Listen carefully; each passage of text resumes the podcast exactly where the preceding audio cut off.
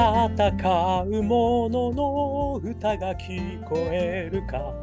ということで、始まりました。残酷の残に間抜けの間と書きまして、ザ・マコ太郎の戦う者の歌が聞こえるかでございます。この番組はイノベーションを起こしたい人、新しい価値を作りたい人、そんな人たちのために送る番組でございます。私、株式会社イノプロビゼーションの代表させていただいたり、株式会社 NTT データのオープンイノベーションエヴァンジリストさせていただいたりしております。さてさて、本日はですね、2023年9月30日ということで、えー、ついに9月、ね、最後の週を迎えてしまいましたけれども、また新たにね、明日から新しい、えー、志望期、頑張っていただければというふうに思っております。さて、今日はですね、実はあの私、えー、外におりましてですね、ちょっとこうライティングとかね、普段と違うぞみたいな、少しそうも入ってるかもしれませんけれども、えー、外の方でやらせていただいております。えー、今日ですね、お話しさせていただきたいのは、あの世界一のコーチングをやられているというですね、えー、アンソニー・ロビンスさん、まあ、こちらの方、すごく有名な本がたくさんある方なんですけれども、こちらのですね、方のお言葉、これをですね、ちょっと今日は引用させていただきながら、あのまあ、どんなマーケットで自分を花開かせたらいいのか、ということをですね、ちょっとお話ししてみたいというふうに、え思っております。すごくためになるお話だったので、私なりの解釈、感想をね、お話ししたいというところでございます。えー、ネタはですね、こちらの、えー、世界一100人を同時通訳して分かった最速で結果を出す人の成功哲学、えー、小熊弥生さんの本ですね。これ以前も紹介させていただいたかもしれません。えー、発行が2020年11月20日で、えー、株式会社公文社さん、えー、いったところに、ここにですね、このアンソニー、えー、ロビンスさんのお話があったと。えー、いうことで、ちょっとまずはですね、その言葉をご紹介させていただきます。えー、アンソニーさん曰くですね、どんなにニッチなマーケットでもいいから、アウトスタンディングになりなさい。このアウトスタンディングっていうのはこう並外れた人ですね。つまりニッチなマーケットでえー、並外れた人になりなさいと、要はそこのトップを目指せるような人になりなさい。まあ、こういうことを言ってるわけですよね。で、さらにですね、この小熊さん、ねえー、こちらの本を書かれている小熊さんは、それを受けてこういうことを言ってます。自分の価値が一番高くなるところに自分を連れていく。いや、私、この言葉にですね、すごく感銘を受けてしまいまして、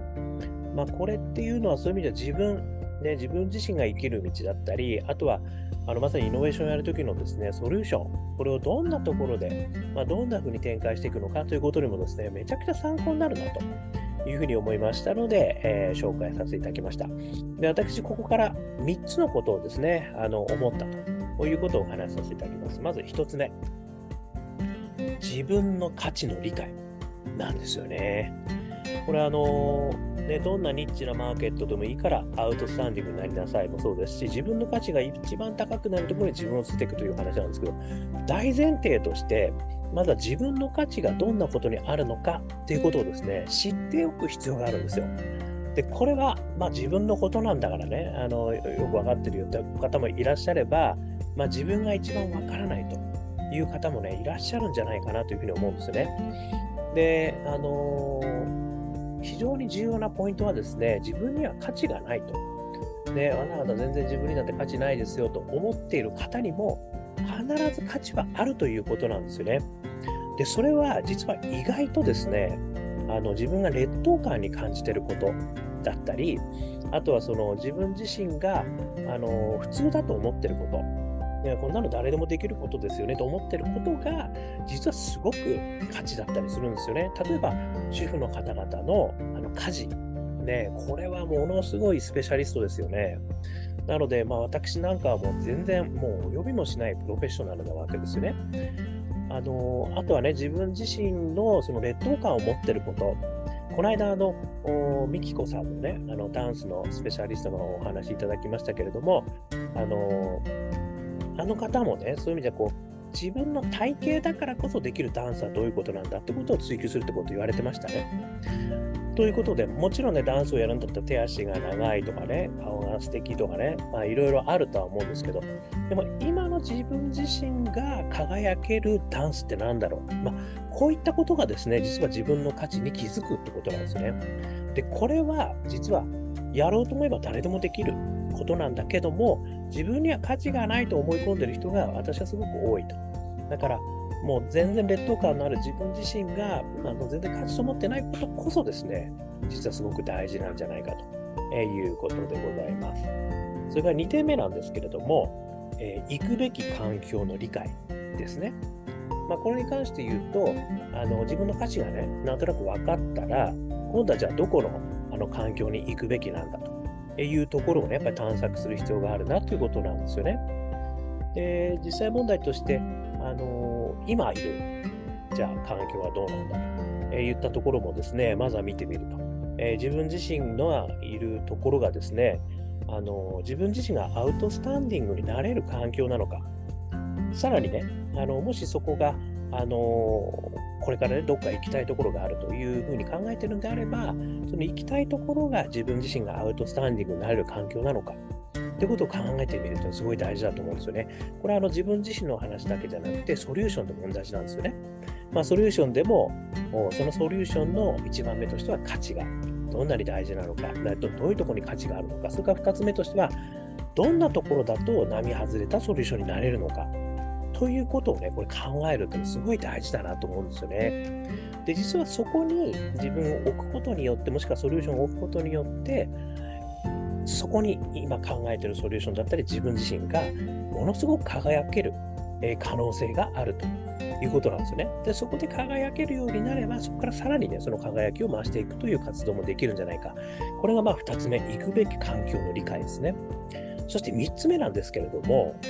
あの価値の成長曲線の理解って私はあの呼んだんですけれども、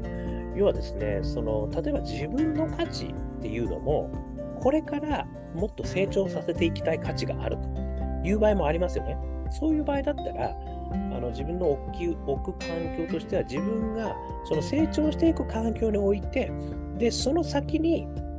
な何年後か分かんないけど、アウトスタンディングになれたら自分はそこのアウトスタンディングになれると。こういうやり方もあるんですよね。要は時間軸を取ると。あのいうこともあるわけですね。で、もう一つは、環境の成長曲線っていうのがあって、今自身、自分自身がアウトスタンディングだけど、その環境自身がどんどんどんどん成長してくる。まあ、もしくはね、あのー、まあ、自分自身の価値が落ちるわけじゃないんだけど、周りの価値が上がってくることによって、自分自身がアウトスタンディングになれなくなってしまう。こういうことも考えられるわけですね。なので、自分とそれからその環境、この成長曲線、これはですね、時間軸をとって、やっぱりそのどれぐらいの時期までね、例えばそういうふうになれるのか、もしくは将来自分がどういう時期にアウトスタンディングになれるのか、まあ、こういったところもですね、あの考えておくってことすごく大事なんじゃないか。これ3つ目としてですね、あの成長曲線と時間軸、まあ、こういったところもですね、実は入れておくとすごくいいのかなというふうに思いましたということでございました。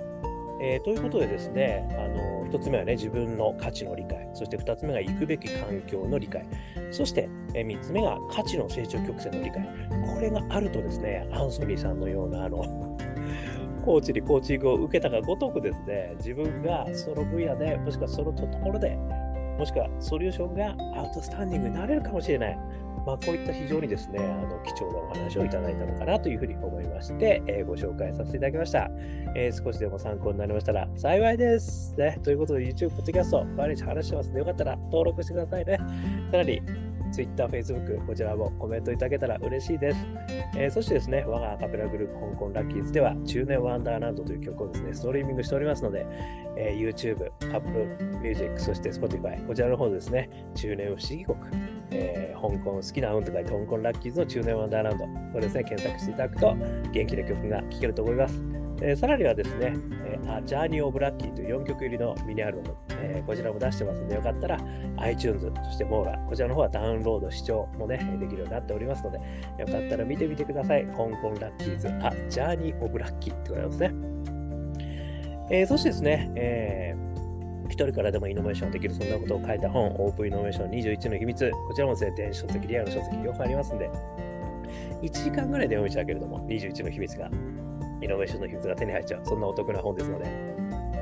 オープンイノベーション21の秘密で私は頑張って書きましたので、よかったら見てみてください。えー、そしてですね、最後にですね、こんなことをお話してる私ですけれども、はい、普段はイノベーションのコンサルやってますので、イノベーションのお困りごとありましたらいつでもお問い合わせくださいませ。